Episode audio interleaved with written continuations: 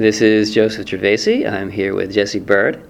Uh, it is February 22nd, 2013. We're recording this interview in the Africa Room uh, at the International House, Philadelphia. And this is part of the Loud Fast Philly project. Hello, Jessie. Hey. Hi.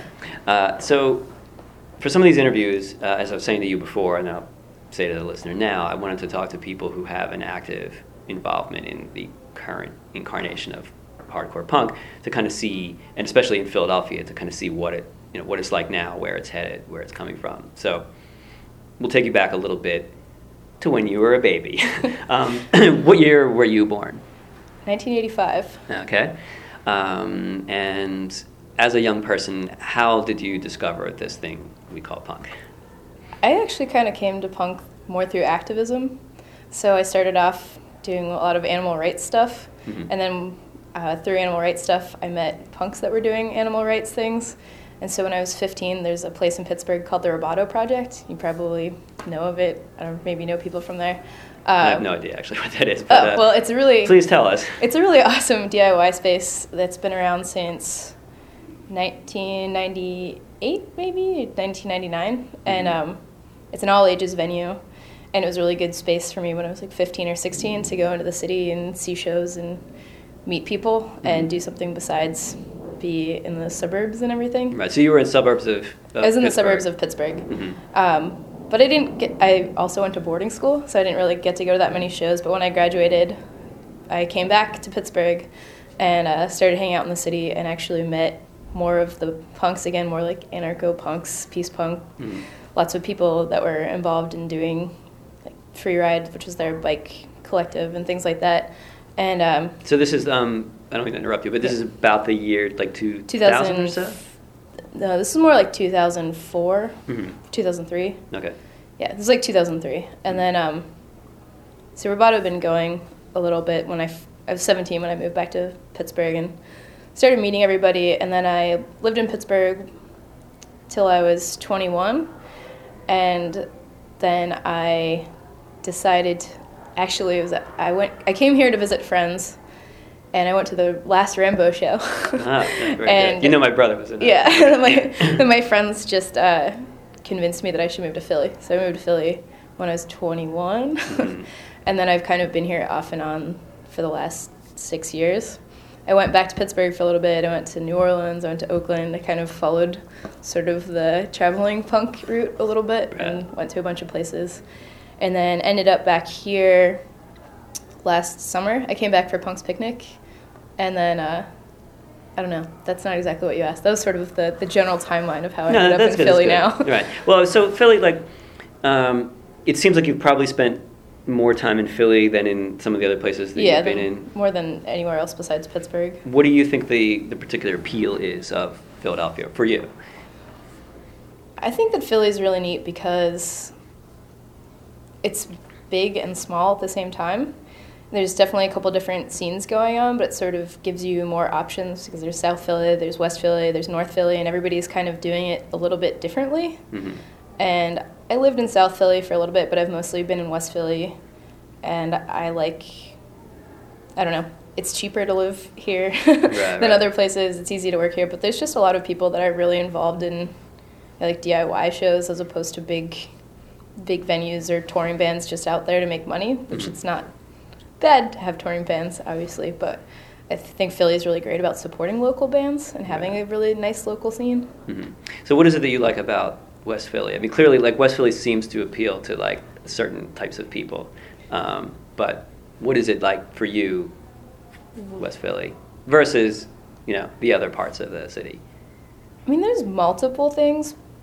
And actually, the reason now is more practical is that I have a dog and I can have a yard in West Philly. Mhm, yeah, that, that's true. yeah, you can't really have that in most of the other parts. Probably not Center City. No, definitely not. Rittenhouse Square, no yard. No. But um, most of my friends are still here. I think a couple of my best friends have sort of moved to other places where they could afford to actually buy houses. But I have such a close group of friends in West Philly, and the satellite is kind of a hub. Kind of, I live a little bit further over than other people, but it's still if I want to see people, I can just walk down Baltimore and know that I'm gonna run into at least a friend or two. Right. So I like that aspect of West Philly, and there's more sh- house shows here. I feel like in South Philly or North Philly, it mostly ends up being bar shows, mm-hmm. and I much prefer going to all ages shows. Right. So. So going back a little bit to your introduction to punk, I mean, you're coming if you're coming into this say early 2000s, this thing's been around at that point for a very long time. You know, 1976, 77, going through different you know permutations over the years. So you, as you know, a young woman at this time. Uh, what, what was it? What was its appeal to you, and how did you feel about the fact that this was a thing, you know, that had clearly been going on for a really long time? I think for me, I'd kind of felt pretty isolated growing up with a lot of the things that I felt, and a lot of the people that I'd met that were involved in activism or any other things were more hippies. and when I found Which is even further back which is even time. further back. Yeah.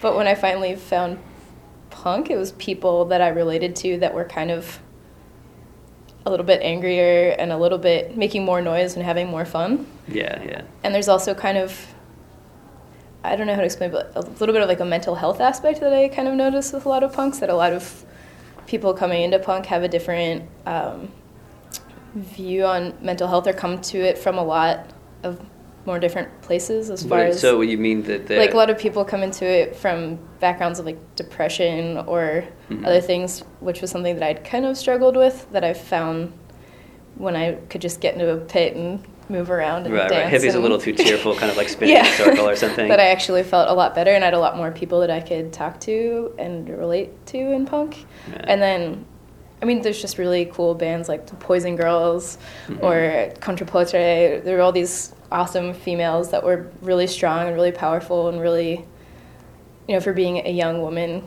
you have these people to look up to that are actually doing things and saying something. And I thought it was cool that it had roots and tradition. And I think I sort of went back and forth at first about the history of punk. It was such a rebellion and it had all these meanings to it. And then I think if you can, if you get stuck sometimes in what it originally was, it isn't necessarily that applicable to your life. But then when you can see the dynamics of punk and how it can grow and be applicable to you, and how punk has to change, Mhm. and not just be, you know, anti-Reagan or something Right, that right, yeah. doesn't apply to me at all. Right, sure. Um, I don't know. It's been a really important part of my life. Something that I've, I've gotten into with, with a lot of the older people that I've interviewed is um, these are guys who, uh, so far it's, it's been all men, these are guys who were alive and active and moving through the world before there was even a punk at all. So these folks see this thing born uh, in late 70s, and then they see it kind of transform into hardcore and then kind of move on from there. And then you know they, they go into different directions. Their life experiences change. But something i was trying to get at with them that i was curious about was when they saw this thing born and they, and they spent their time moving through it and some of them are still involved in it today but did they ever think that it would last and that young people you know years later would still find this to be kind of a vital form? Um, and all of them said yes for the most part. I mean they all felt like the reason why this thing's managed to, to stick around and still kind of be appealing to young people is that it's it's stripped down, it's raw, it, it's you know it's aggressive, it's vital, which is you know how how people feel. So does that seem to kind of make sense to you? Like it's it's appeal in present day. Yeah, that makes that makes sense. Yeah. I mean, part of the difference between, I mean, even just in my 10 years of being part of punk, I've seen it get more and more accessible, which in some ways. Would you say from internet or, or yeah, how from the, from the internet. Mhm. Like, I remember when I first started going to shows, I would find out through bands and shows from talking to people or flyers on telephone poles or you know somebody making me a mixtape and me really liking it and then going and buying it or seeing a patch on somebody's Right. vest or something like that and so there's kind of always i think going to be that insular part that wants to protect your scene and protect things that sometimes gets a little defensive of how much more accessible things are with the internet but at the same time if i'm into something why shouldn't everybody else be into it Mhm. and but there is something about punk aesthetic being made a little bit more accessible where it, it doesn't necessarily mean the same things like i used to look at somebody wearing a studded vest and I'd be like, that's my people. Yeah, yeah, yeah. and now if I see somebody wearing a studded vest, I'm like, I wonder if they bought that from Burberry. uh, yeah, no, that's certainly an issue. I mean, I remember being younger, like if you know, if you'd walk around a mall or South Street or, or wherever, you know, if you saw somebody wearing like a certain T-shirt or something, like clearly they're part of the tribe, and you could talk to them. So if there was like an issue, or if you just wanted to, you know, make contact, there was really no other way of knowing that. But you know, when like a toddler is wearing a Ramones T-shirt, Yeah. that probably doesn't mean that the toddler is that into that, and you probably don't want to talk to the toddler. it, like drools on itself or something. But I guess the difference, of going back to what you said, that the older people thought if it would be a sustainable movement and stuff, the, the thing that still delineates those people that buy the vest and make the vest is just kind of that DIY ethic. And I think that's still the appealing part of separating yourself from mainstream culture is being able to do it yourself. And not only that, but through punk, you have a network of people that help you be able to not necessarily do it by yourself, but do it yourself in a community. hmm Yeah, yeah. No, I think that that's actually a really, really important part. I mean, it's something that I've always kind of like felt through the years. I mean, I, I try to keep myself out of the interviews to a certain degree, but for the sake of bringing it up with you, like to have a self-supporting community that say values political endeavors, artistic endeavors, you know, creativity is certainly really important. If a young person looks at, say, like a band on, I don't know, American Idol or something like that, something like really manufactured and fake, they think, well, I could never do this because this person's on TV and they're lip syncing to the recording. But if you if you get this germ, this antibody, you know, of punk in your head, um, it says to you, you can do it. You can rattle out a bunch of shitty noise in your basement, and then you know, there's a thing. So you think that that's kind of like part of what appeals to, or you know, maybe a positive side of disseminating the idea through the internet is that it kind of turns people onto this thing. Yeah, I think it is really positive. Actually, a couple years ago, I was doing an interview with Justin Sane from Anti Flag for something completely different. It was for a anti-war protest or something, and it was kind of when they were being called out on being sellouts or something stupid. Was it, was it a label It- issue they, yeah, they signed to a new label or gotten some deal. sponsored by Vans or something? Yeah, something like that. Yeah. And he was like, you know what? That's fine. He's like, if we're the album that somebody picks up off of the shelf first at Hot Topic or wherever, and we open their doors so that they go home and listen to Aus-Rotten and you know Crass and whoever else, he's like, that's cool. I'll be that guy to br- open the doors to people, and that's kind of, I think, the right attitude to have about it because there's so many people out there that don't necessarily have the opportunity to be a part of this community and i think that this community is really helpful to people to sort of teach people and open their eyes and give them opportunities because we do live in this world where people aspire to all these fake ideals or Mhm. ideals that are completely un- unattainable like manufactured american idol singers Yeah, right. Whereas, yeah, punk is this really real thing that you can put realistic ideals into and unrealistic ones too. Like, I don't know, you ask any 18 year old punk and they think they're going to save the world, and at some point you realize you can't necessarily save the world, but you can do your part. hmm Do you think that, that politics still plays a, a really vital role in at least segments of the punk scene? Definitely segments. I think that punk, like anything else, goes in waves, and I feel like there was a really political wave for a little bit where everybody's kind of, you know, in the crust and into the anarcho. I mean, just like Bush. yeah during bush to- and right. everything and then now everybody's kind of having this uh, backlash it seems like where people are you know eating meat and making fun of people and Are talking a they lot eating of like a gourmet sausage though? It's from like a little tiny farm. no no they're they're eating like a mcdonald's big mac and proud of it and like Yeah. you know just kind of trying to bring back i think sort of like a drunk punk uh, we don't care we're out to be sensationalist kind of thing which is fun in its own right sometimes to go to a show but it's it definitely feels different than it did a few years ago when everybody was talking about you know it's like a couple years ago i would go to like a 1905 and Zegota show and you know you have your safe space and everybody talks about things.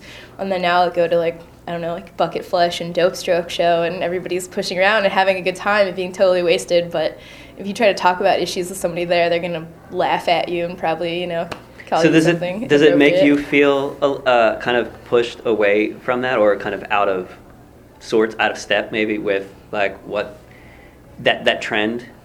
I mean, there's, I still have a lot of friends, and I still go to a lot of shows. But I will say it's I'm not necessarily as into it as I was at other points. Um, but I also think it might be a little bit of a facet of getting older and just having other things on my plate where I can't just go to punk shows all the time. Mm-hmm. Also, when I lived in Pittsburgh, I worked at a venue, so I had to go to shows all the time. So I would see things all the time. Whereas here, I well, at least recently, I'm too busy to. So I have to be a lot more selective about the shows that I go to. Right. So um, you're 27. To you, like, where, where does that make you? How does it make you feel um, amongst your contemporaries? Like, as far as like your age versus the people around you. I feel like there's a pretty g- good crew of people around my age. I mean, I have a lot of older friends that have been involved for a long time that have sort of. some people are still involved. Some people are a little bit more faded away. You know, bought houses, had kids, full time jobs. Uh, and then I have some younger friends too that are coming up that are just going real hard, and it's really fun to watch them and see what they're doing. Right. Um, but I think that there's still that's the fun part about Philly too is that there's people of all ages doing it. It's not just one age group maintaining the scene. There are different parts of the scene and different people and different age groups in each of them. Yeah. Uh, what was I going to ask you about this? Um, mm, do you feel that your your personal ethics have kind of remained in place through through the years of moving through punk? I think so. I mean, I think it was kind of my ethics that brought me to punk in the first place, and then it was easy within punk to follow those ethics. I guess going along with what I said in the last couple minutes ago, uh, I think since the climate's changed, it's been a little bit harder to sort of stick with my ideals because it used to be, you know, everybody sitting at the table was vegetarian, and not that that's like the main ethic of life, but it's an easy it's, one it's to gauge. Pretty, you know? it's important though. Yeah. think, yeah. it's it's a good it's an easy one to gauge because I used to sit down at the table and everybody would be a vegetarian except maybe one person that ate meat, and now it's kind of the other way around, and so it makes. Mm-hmm. And are it a- you that one person that's not eating the meat? Yeah, most of the time. yeah. So uh, it ends up being, uh, it just it makes it a little bit harder because sometimes, you know, when you have everybody around you doing something, you know, I'm a little old for peer pressure, but it's like, wow, that looks like it would probably just be easier if I'm driving across the country and I'm eating French fries everywhere, and everybody else has these complete looking meals. Yeah. like maybe I should just, you know, give up. But then I see other friends that are a lot older than me that are still doing it and doing it awesomely, Mhm. and they're the people that keep me going. Right, and I suppose you, you kind of like are you know an example to to younger people as well that you'll encounter is that you know if, if you retain some politics and some ideals, then you kind of show people that that is still sort of a vital part of this thing. Um, how do you think that Philadelphia, uh, as a punk scene, is perceived outside of Philadelphia? I mean, what does the what does the rest of the country think of this place?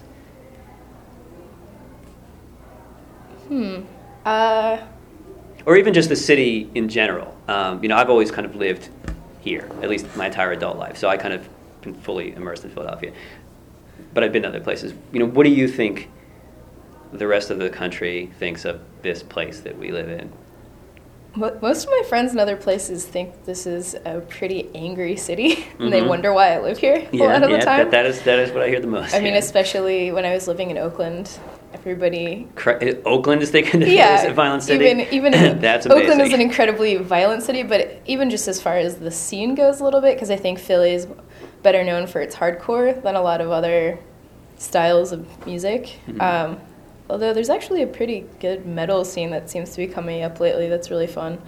Um, but people in other places definitely know Philly bands, and uh, they know it as a place to go for shows or place that bands come through, and uh, definitely also known as a party city. I think Is it a party all my city? friends in Pittsburgh and Baltimore, I'll you know come here when they know that they want to have a a weekend to rage. and are they are they raging in like West Philly Yeah, Yeah. most, Maybe- mostly maybe in West South Philly Philly, little or too. mostly yeah, mostly in West Philly, sometimes in South Philly. Yeah, I think feel that like like West West Philly's Philly- kind of bled a little into South Philly yeah, there's more years. of a crossover now, I think, between West Philly and South Philly than there than there used to be. Yeah, I mean it's usually like wherever you could find the cheapest houses. Yeah. Uh, and it used to be that it was like only West Philly, but it seems like some people have kind of gone as pioneers out into the, the realm of, of South Philly, and it has kind of like taken on its own little thing. Well, West Philly's gotten a lot more expensive in the last few years. When I first moved here, I lived at the bathhouse, and my rent was $150 a month. God, I was that. Mark. yeah. And now I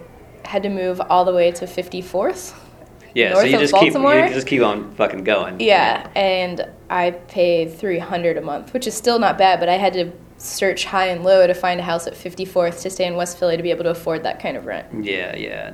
So, you think it's going to be a continual westward move? I do think it's going to be a You westward and a Oakland. northward. Yeah, it's a westward um, and also a north move because everything near Baltimore is kind of blowing up. Which I guess it's the- is cool, but it's also Uh, well, part of it, the I guess, is like the, the tentacle arms of the universities. I know they're always kind of trying to buy up properties because they make these, you know, they want to have these sort of like safe zones for their employees and the students. And if they're buying up the houses from the original people there, then certainly the values for everybody, you know, going up pretty much. Yeah. I mean, Um, it's kind of pushed.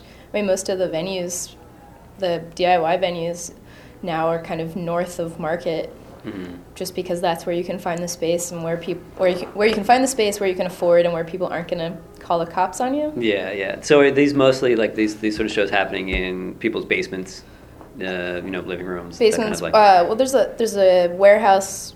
There's yeah, there's a warehouse. There's Wolf Cycles, and Lava Space is still doing shows, um, and those are all across Market. And then there's also. Well, I guess Glatoria is on this side of Market, but it's pretty far west it's too. called Clitoria. Glatoria. Right. yeah. and then there's, I mean, there's a couple other house spaces going on right now. There's the farm that's been there for a long time on Walton, but then there's another show space two doors up from the farm now, um, which is cool. And then Mm-hmm.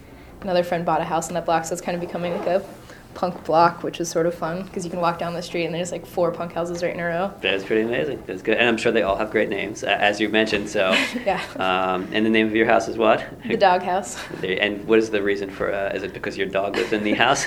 Well, uh, my roommate and I both had dogs, so there were two dogs. But when I first, because I've had this house for a year and a half, but I was in New Orleans for six months, and when I got back, I had friends staying with me during Punk's picnic, and there were eight dogs at our house at one point, Mhm. and so I just we started calling it the dog house because. Also, just every time that anybody goes somewhere, they know that I'm a dog person, so they Right. end up leaving their dog at my house. Right. So there was no peer pressure. Like, listen, you're living in a house in West Philly. You got to come up with a name to define the house. No, although my roommate, because I used to live at International Waters House too, and one of my roommates from there, we moved into this house, and uh, since he had come from a house with a name, he was like, "Does our house have a name?" I was like, uh, "I don't know." It doesn't now. Just probably the have dog one soon. house. yeah. Uh, so one of the questions I was asking Will uh, was in in the last so many years, R5's been doing shows in Philly, and um, you know the shows are kind of like they're run by people who genu- genuinely care about music and come out of the scene. They're efficiently run. They're not staffed by thugs. Um, you know, they're in like clean and friendly places. They're reasonably priced.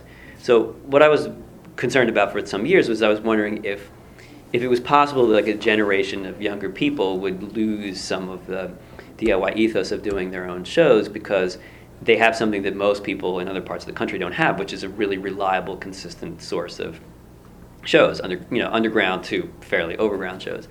Um, so do you feel that that kind of took took away at, at all from people wanting to do their own events because it was it was so va- available, or was there still a desire to kind of do you know a lower strata of event or something like that?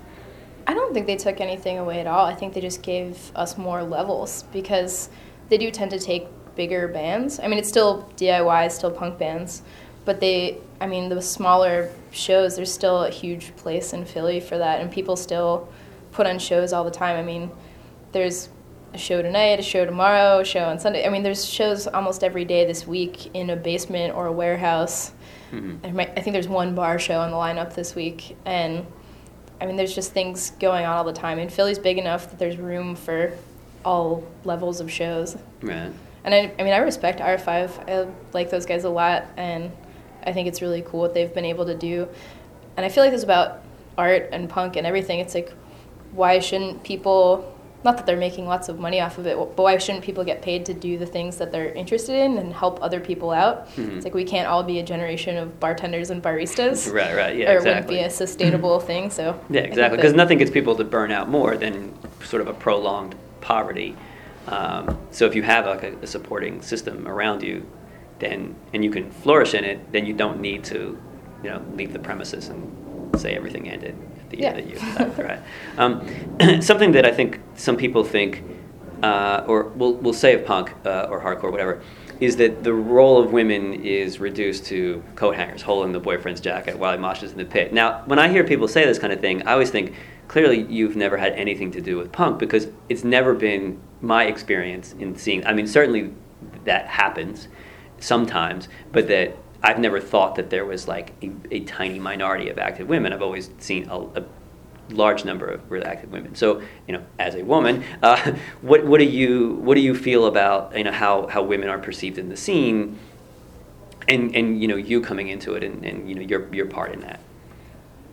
I think that, I mean, I've seen the occasions where, you know, I'll set up a show and then there'll just be, yeah, some band members' girlfriends there sort of tagging along. But I feel like for the most part, yeah, women are really active in the scene, especially in Philly. When I think of right now, kind of the people that set up the most shows that I know of, I think of there's three women in particular that I think of that set up the most shows, and there's a couple guys too, but they're really they're really active women in bands, in setting up things, in making art.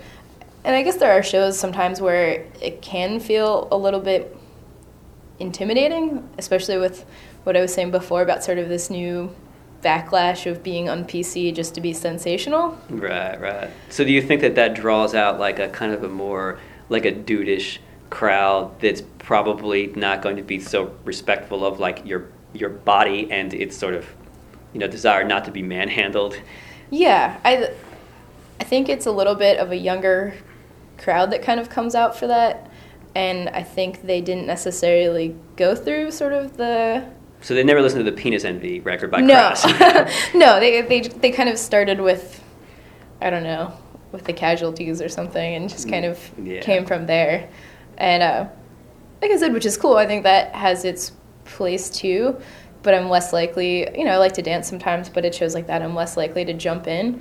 But it's also just a personal comfort level, and it's not that there aren't a lot of girls at those shows. Definitely is a contrast to like I'll go to metal shows sometimes, and metal shows are so weird because that really is a room full of dudes with some girlfriends hanging on. But their hair's so long. But their some- hair's some so of them kind of look like women. and they kind of Ugly look at you, but- yeah. And they kind of look at you funny if you come in like a group of girls or just like a lady by yourself. There's all these dudes that just sort of turn their heads and look at you like you walked into a gaming store or something. Like right. it's just Which is only men, of course. which is just kind of uh, weird. But I, I think that women have played a really important role in punk in general. Um, but I feel like, especially in the Philly scene, there have been so many active ladies here, um, which I don't know is a really cool thing. no, no, I, I- yeah, absolutely. So I guess we'll we'll kind of wrap it up a bit. So you pulled, you know, ten years in this thing. Do you do you see yourself kind of continuing to retain an interest or in, you know an active level in punk as you you know grow older? Yeah.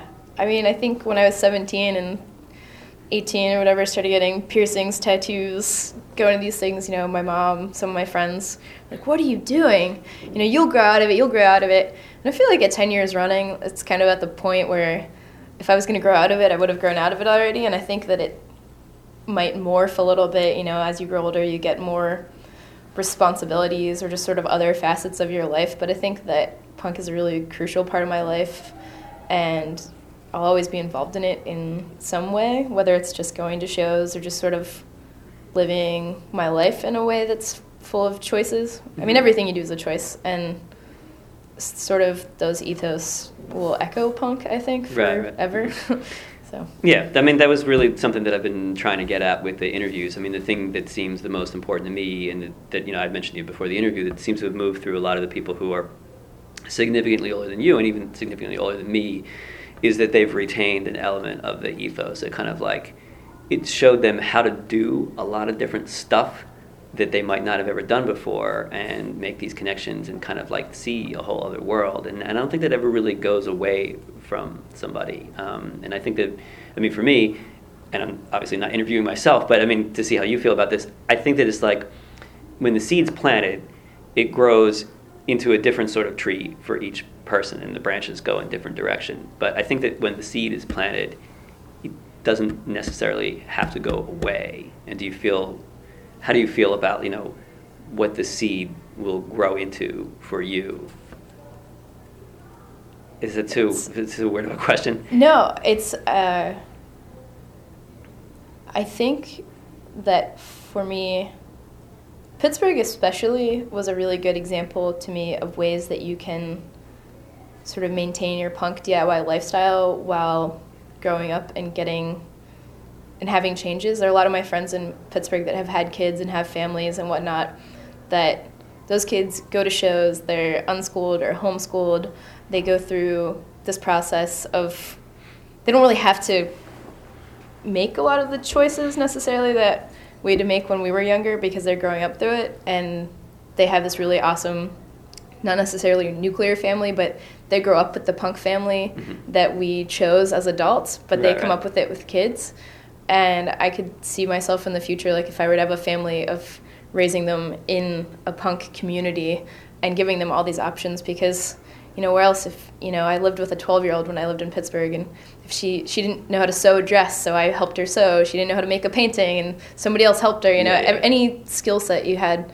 and so to kind of keep going with that and i'm in school now for environmental biology so i want to kind of keep doing things that help the environment so there's just all these things that i want to kind of push forward with that do seem to be more lifestyle and not necessarily just shows or scene related and more I guess I think as I get older I still go to shows. I'm still like I'm setting up Punk's Picnic this year again. But I'm more involved in lifestyle things. It seems like you see kind of a bigger picture. Like you yeah. know, punk is, you know fairly narrow. Uh, but when you kind of look out into the world, if you kind of bring those ideals out to a bigger space, yeah. then they kind of affect more people and make a better world, sort of, for all these people to live in. Yeah, it's like I'm not going to get everybody to listen to a Contropotere record, but I can sort of bring the ethos out mm-hmm. more.